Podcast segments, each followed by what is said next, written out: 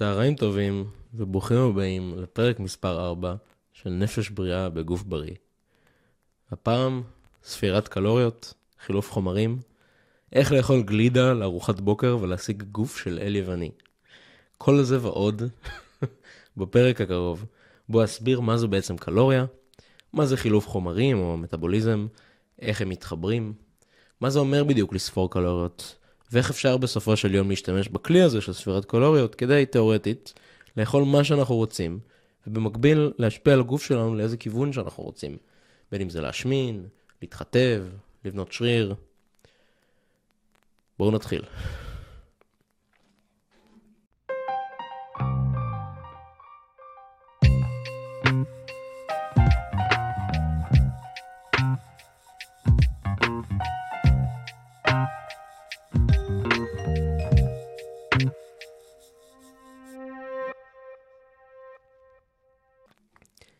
אז מה זה בעצם קלוריה? קלוריה זה אנרגיה. אנחנו, אנחנו מפיקים אנרגיה מהמזון שאנחנו אוכלים כדי להשתמש בה על מנת לבדוק, ול, סליחה, לבנות ולקיים את הגוף.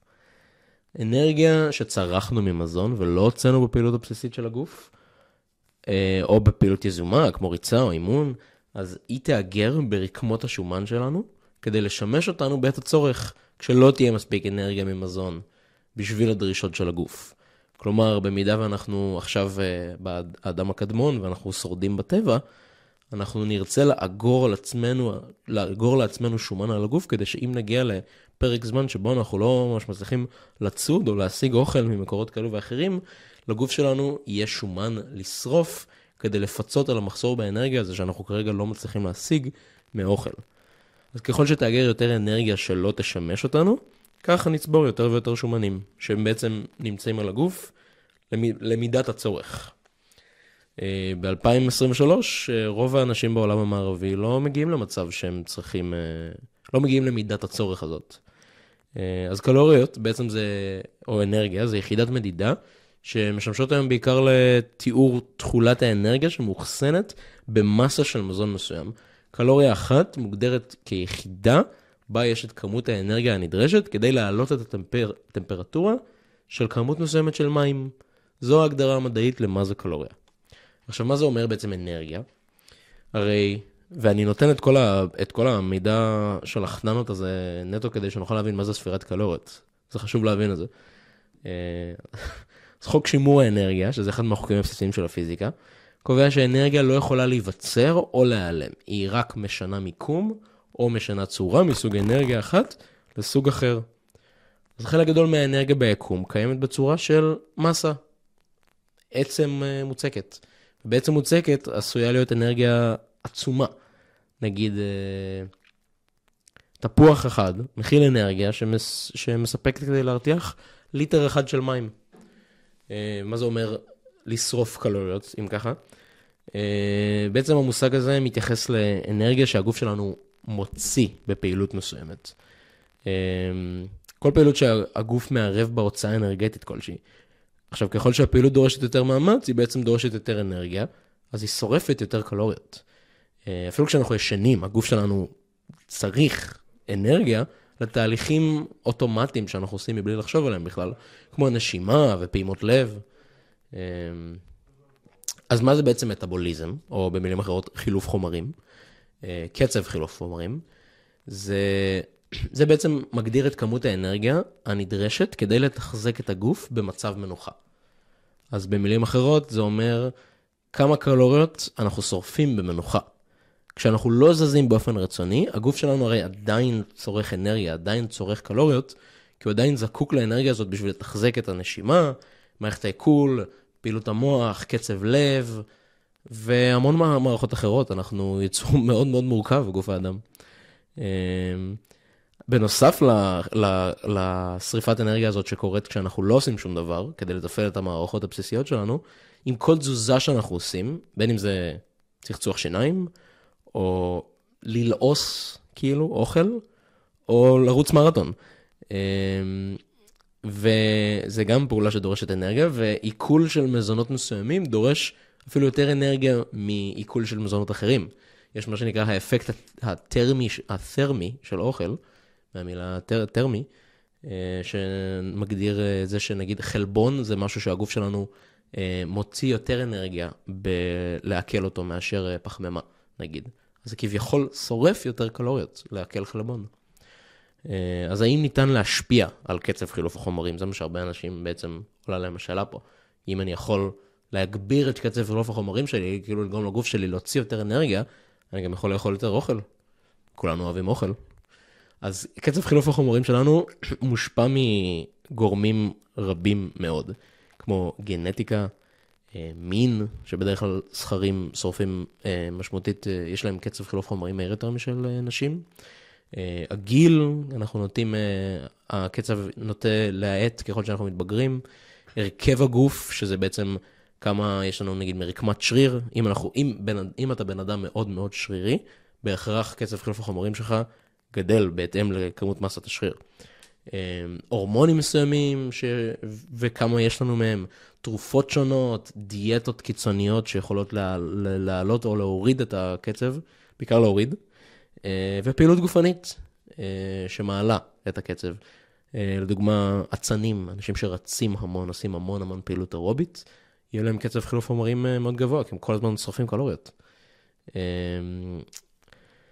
עכשיו, יש עוד כל מיני מחקרים שמקשרים את זה לגורמים כמו לחץ נפשי, טמפרטורה, כמות המים שאנחנו שותים. ובקיצור, יש הרבה מאוד גורמים שמשפיעים על קצב חילוף חומרים. אל תדאגו, עוד מעט אנחנו מגיעים לספירת קלוריות ולמה זה משנה. אה, אז איך קלוריות הופכות לשומן? אה, בעצם המטאבוליזם אחראי לרוב הדרישות האנרגטיות היומיומיות של הגוף.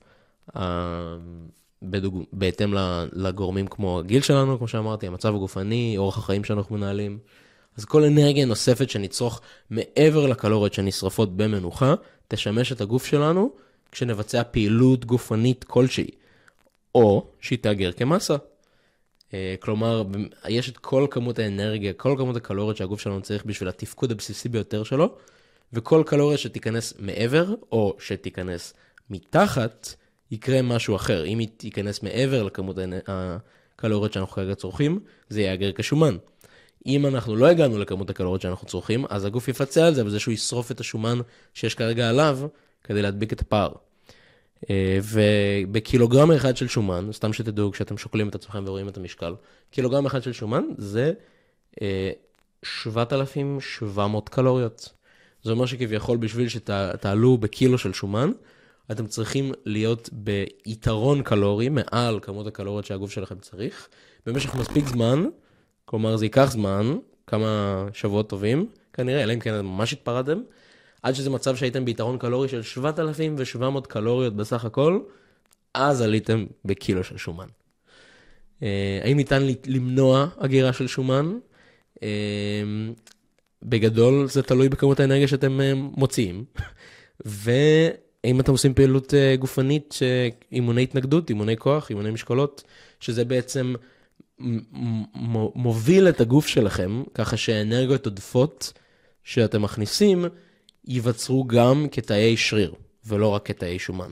אז אתם יכולים בעצם להכווין את האוכל הזה לכיוון יותר טוב, שהוא יבנה לכם קצת שריר במקום שומן, בזה שתעשו אימוני כוח. אז למה משמינים ואיך מרזים? הנוסחה להרזייה או להשמנה, לפי מה שהסברתי, היא מאוד מאוד פשוטה. אם נצרוך פחות אנרגיה ממה שאנחנו נוציא במנוחה ובפעילות, הגוף שלנו יפיק את האנרגיה הנדרשת ממאגרי השומן שלו, ואנחנו נרזה. זה נקרא גירעון קלורי. אם אנחנו נצרוך בדיוק את האנרגיה שהגוף מוציא, אנחנו נשמור על המשקל שלנו. שימור המשקל. אם אנחנו נצרוך יותר אנרגיה ממזון, ממה שהגוף שלנו מוציא, אנחנו נשמין. בסוגריים, יתרון קלורי. אז ואני אתייחס למצבים קיצוניים שבהם הנוסחה לא תמיד תעבוד, שזה לא כל כך פשוט וחלק, אבל נגיד ואתם נמצאים בדיאטה שבה אתם, אה, אתם יוצ... יוצרים גירעון קלורי של 300 קלוריות. אם תתמידו בזה במשך מספיק זמן, למשך כמה שבועות טובים, אתם תגיעו למצב שאחרי כמה זמן של ירידה עקבית במשקל, שאתם תראו שאתם יורדים בשומן, אתם יורדים במשקל, הכל מתקדם כראוי, אחרי כמה זמן של זה, הקצב ילך ויאט, הירידה במשקל שלכם תפחת, ואולי אתם לא תבינו למה זה. וזה בגלל שקצב חילוף החומרים שלכם מסתגל למצב הקלורי שאתם נותנים לו. כלומר, לקח לו זמן, לקח לו זמן, הוא צריך להדביק את הפער, אבל בסופו של דבר, אחרי כמה שבועות של הגירעון הקלורי המתמשך הזה, הוא אמר, אוקיי, זו המציאות החדשה שלי, אז עכשיו אני לאט, אני, אחו... אני אתאים את עצמי אליה, ואם עד עכשיו ש... כמות הקלוריות שהייתם צריכים כדי לשמור על הגוף שלכם הייתה 2,500, ובמשך כמה שבועות אכלתם 2,200 קלוריות כל יום, אז אחרי הכמה שבועות האלו, 2,200 קלוריות זה עכשיו כמות הקלוריות שאתם צריכים כדי לשמור על הגוף שלכם, לשמור על משקל הגוף שלכם. ואם אתם רוצים להמשיך לרדת, אתם צריכים להגדיל את הגירעון, אתם צריכים לרדת עכשיו ל-2,000 או ל-1,900. אחרי כמה זמן שאתם תהיו שם, גם לזה הגוף יסתגל. זה למה זה צריך להיות הדרגתי, זה למה דיאטה זה לוקח זמן, וזה לא משהו שעושים אותו מהרגע להרגע, וזה למה צריך לבלות ולשהות זמן מה בכל שלב של הדיאטה, כדי לעשות אותה כמה שיותר סבילה, אה, ושאפשר יהיה לשמר אותה לכמה שיותר זמן. אנחנו לא רוצים על ההתחלה לקפוץ מ-2,500 קלוריות ל-1,000, כי זה אומר שבהתחלה אנחנו נרד במשקל בקצב C, וזה כביכול יהיה ממש מספק, אבל עוד שנייה תמצא את עצמך במצב שאתה כבר לא יורד במשקל די מהר, כי המטאבוליזם הרגיל את עצמו, ואין לך עוד מאיפה להוריד כבר את הקלוריות. כבר הורדת אלף קלוריות, אתה לא יכול לחיות על פעורי לחם. זה משהו שחשוב מאוד לקחת בחשבון. עכשיו, כאן זה נהיה כיף, הנה הצד החיובי, ואיך אנחנו יכולים להשתמש בכלי הזה שנקרא לספור קלוריות. לדעתי האישית, ספירת קלוריות יכול לאפשר חופש ענק. הוא יכול לאפשר לך לשחק עם הקלוריות שלך כמו דמי כיס, כאילו זה מטבע. תחשבו שיש לכם כמות מסוימת של קלוריות, אה, אני, אני אעשה דימוי. אה, בואו נחשוב על זה באמת כמו שאמרתי, כמו מטבע. הקלוריות זה המטבע שלי, זה דמי כיס שלי, ובכל יום יש לי 2,500 מהדמי כיס שלי לבזבז. והגיע הבוקר ואני הולך לשוק. ואני מסתכל על דוכנים ואני רואה עכשיו כמה חסות טריות עם איזה פלפל אדום ובצל סגול אה, מסוכס כזה. נזרוק לשם גם, לסל הזה גם כמה עגבניות ומפפונים. יצא לנו קערה גדולה של כל הטוב הבריא הזה, וזה בסך הכל עלה לנו איזה 300-400 מטבעות. יש לנו עוד 2,000 ומשהו מטבעות להוציא. וזה מנה גדולה ומשביעה, עם עשירה בוויטמינים ומינרלים. מדהים. אנחנו יכולים לאכול מזה ומאוד מאוד לסבוע מזה, ונשארנו עם 2,000 מטבעות ליום הזה. עכשיו נגיד והיום ממשיך, ואנחנו מאוד עסוקים ביום הזה, יש לנו המון סידורים, שיחות טלפון, אנחנו בעבודה, אנחנו עברנו את היום הזה ולא כל כך התעסקנו באוכל. קורה לפעמים, יש ימים עסוקים כאלו שאתה אתה שוכח שאתה רעב. חריג, אני יודע, אבל זה קורה. אה, פתאום אנחנו מוצאים את עצמנו בסוף היום, ונופל עלינו הרעב. וואי, לא אכלתי כלום מאז הבוקר, מאז הסלט הזה. אתה אומר לעצמך, שאתה נזכר בסלט המפנק והממלא הזה שאכלת, שאולי הוא לא היה סופר דופר טעים, כמו איזה עוגיית שוקולד צ'יפס או משהו כזה, אבל הוא בהחלט היה יותר מזין, הוא היה יותר ממלא, והוא עלה מעט מאוד קלוריות. כלומר, הקערה הענקית הזאת של הסלט, באותה מידה הייתה יכולה להיות עוגייה קטנטנה, לאותה כמות קלוריות. עכשיו אתה גם יודע, וואו, יש לי עוד אה, אלפיים מטבעות לבזבז היום. ואתה גם יודע שהיעד שלך הוא בסך הכל לשמור על המשקל הנוכחי כרגע של הגוף שלך, שזה, שאתה יודע שאם אתה תאכל 2,500 קלוריות בכל יום, אתה פשוט תשמור על המשקל שלך. אז אתה רוצה להגיע למספר הזה. אז אם אתה תבזבז בדיוק את כל ה-2,500 מטבעות שהיו לך להיום, אתה תישאר בדיוק באותו משקל. זה לא באמת משנה איך תבזבז אותו. זה יכול להיות מלאכול 10 קערות של הסלט הזה שדיברנו עליו בהתחלה, וזה יכול להיות מלאכול 10 עוגיות שוקולד צ'יפס. זה לא באמת משנה, כי אתה תגיע לאותה כמות קלוריות. אז ההשפעה על חילוף החומרים שלך תהיה זהה לחלוטין. הגוף שלך יתנהג בדיוק באותה צורה. עכשיו, יש כמובן אלמנטים מעבר, האלמנט של הבריאות. 10 עוגיות שוקולד צ'יפס, what is the matter with you, זה נורא ואיום, אל תעשה את זה, תאכל את הסלט. תאכל דיאטה מגוונת. אני לא מנסה לקבע אותנו לשום דיאטה ספציפית, אבל מן הסתם, התוכן של הוויטמינים והמינרלים שאתה תפיק מלאכול סלט, יעשה הרבה יותר טוב לבריאות הגופנית שלך מאשר לאכול עוגיות שוקולד צ'יפס שמלאות בסוכר ובחמאה וכל הטוב הזה. עכשיו, חזרה לסיטואציה שלנו, אנחנו באותו ערב נשארנו 2,000 מטבעות לבזבז, פתאום אה, בת הזוג אומרת שממש בא להמבורגר, יש לה דודה להמבורגר. ואתה אומר, וואלה, גם לי יש דודה להמבורגר. אז אתה מזמין לכם המבורגר, כי נשאר לך אלפיים מטבעות לבזבז. אז אתה מזמין אותו ואתה גם מזמין אותו עם צ'יפס בטטה, ועם רוטב איולי, ועם מיונז.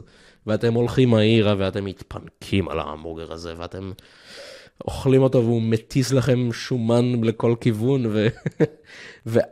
ואתם אוכלים ארוחה טעימה וכיפית שרציתם לאכול, וכל הטוב הזה, חוץ מהשווי הכספי שזה עלה לך בארנק, כשהזמנת את זה בוולט, זה 1,700 קלוריות, או המטבעות שיש לך. כלומר, אתה אפילו לא בזבזת את כל האלפיים, עוד נשאר לך איזה 300. יש עוד מקום ל... לעוגיית שוקולד צ'יפס הזאת שדיברנו עליה בהתחלה, או קערת סלט. אתה יכול, אתה, אתם מבינים מה אני אומר לכם פה? הפואנטה שלי זה שזה בעצם מאפשר לך כל כך הרבה חופש. כי אתה יכול לשחק עם המטבעות האלה איך שאתה רוצה. וזה יכול מאוד להתאים לאנשים מסוימים. לא לכולם, אבל לאנשים מסוימים. אני באופן אישי התמדתי תקופה ארוכה מאוד בספירת קלוריות. הבנתי כמה קלוריות יש כמעט בכל הדברים שאני נוטה לאכול, בכל מיני סיטואציות שונות, אחרי הרבה ניסוי וטעייה ומעקב אחרי המשקל שלי, אה, ופיתחתי את היכולת, עם הזמן, להעריך באופן אינטואיטיבי של בערך 90 אחוז את כמות הקלוריות שאני מכניס מבלי לספור, כי ספרתי כל כך הרבה פעמים, ואני כבר לא סופר. כי עשיתי את זה מספיק פעמים ככה שאני יכול לראות מנה מסוימת ולהעריך בערך ב-90% דיוק את כמות הקלוריות שיש שם. וזה כולל כאילו גם את הרטבים ואת המטבלים, אז אני מצליח להעריך כמעט במדויק את כמות הקלוריות עם סטייה קטנה. ולי באופן אישי זה עובד ממש טוב, וזה ימשיך לעבוד טוב לשארית חיי. כי אני יודע פחות או יותר מה אני מכניס מבחינה קלורית, אבל אני לא נתקע לפרטים הקטנים. אני לא אומר, רגע, אני לא אוכל את זה לפני שאני שוקל את זה, יודע בדיוק מה המשקל, ואז ממיר את זה לכמות הקלוריות שאני יודע שיש ב-100 גרם של המוצר הזה. אני לא צריך לעבור את הסרט הזה כל פעם מחדש, כי עשיתי את זה מספיק פעמים, שאני כבר יודע להעריך מלראות כמות של אוכל, להעריך מה הכמות הזאת. אה, וזה כמובן גם הכל בהתאם ליעדים שיש לנו כרגע. אם אני עכשיו באיזה חיטוב שאני מנסה להיות בו מאוד מאוד מדויק, אז כן, אני כנראה אספור קצת יותר, כי אני לא יכול להרשות לעצמי את המקום הזה של הסטייה הקטנה. אבל אנחנו מדברים פה על אה, אורח חיים שהוא בר שימור לטווח ארוך. אז uh, אני חושב שלטווח הארוך הדבר הזה משרת אותי היטב, ואני אמשיך להתנהל ככה, uh, כמובן בהתאם ליעדים שלי. ובתקופות של חיטוב אני כנראה אלך ואספור קצת יותר. בתקופות של מסה או של שימור, אני כרגע בשימור, אני פחות צריך לעשות את זה, כי אני... להעריך זה מספיק טוב בשבילי, ואני מצליח לשמר את המשקל שלי. אז כמו שאני אומר, זה יתאים לאנשים מסוימים, ולאנשים אחרים זה לא. אז חשוב לי לשים דגש על זה שספירת קלוריות, אמנם זו בעצם הדרך לרדת או לעלות במשקל, אין משהו אחר, אבל זה בסך הכל כלי בארגז כלים מאוד מאוד גדול. יש אנשים שלא ירצו לחשב כל דבר, וזה בסדר גמור. ולאנשים האלו יכול להיות שפתרון יותר קל יהיה לעשות uh, דיאטה קיטוגנית, כי יכול להיות שמה שבדרך כלל קשה להם פשוט זה עם פחמימות. קשה להם להתנגד לפחמימות. אז הם יודעים שאם יהיה להם פחות, פחות פחמימות בדיאטה, כאילו אם לא, לא יהיה להם פחמימות בדיאטה, כי זו דיאטה קיטוגנית, אז הם יימנעו ממצבים שהם מכניסים הרבה קלוריות. ואם הם לא יכניסו הרבה קלוריות, אז הם לא יעלו במשקל. זה למה הדיאטה קיטוגנית עובדת להם. כי הם יצרו גירעון קלורי דרך הדיאטה הזאת. לאנשים אחרים יכול להיות שזה יהיה צום לסירוגין, שזה שיש לך אה, חלון מסוים ביום שבו אתה יכול לאכול, וחלון אחר שבו אסור לך לאכול.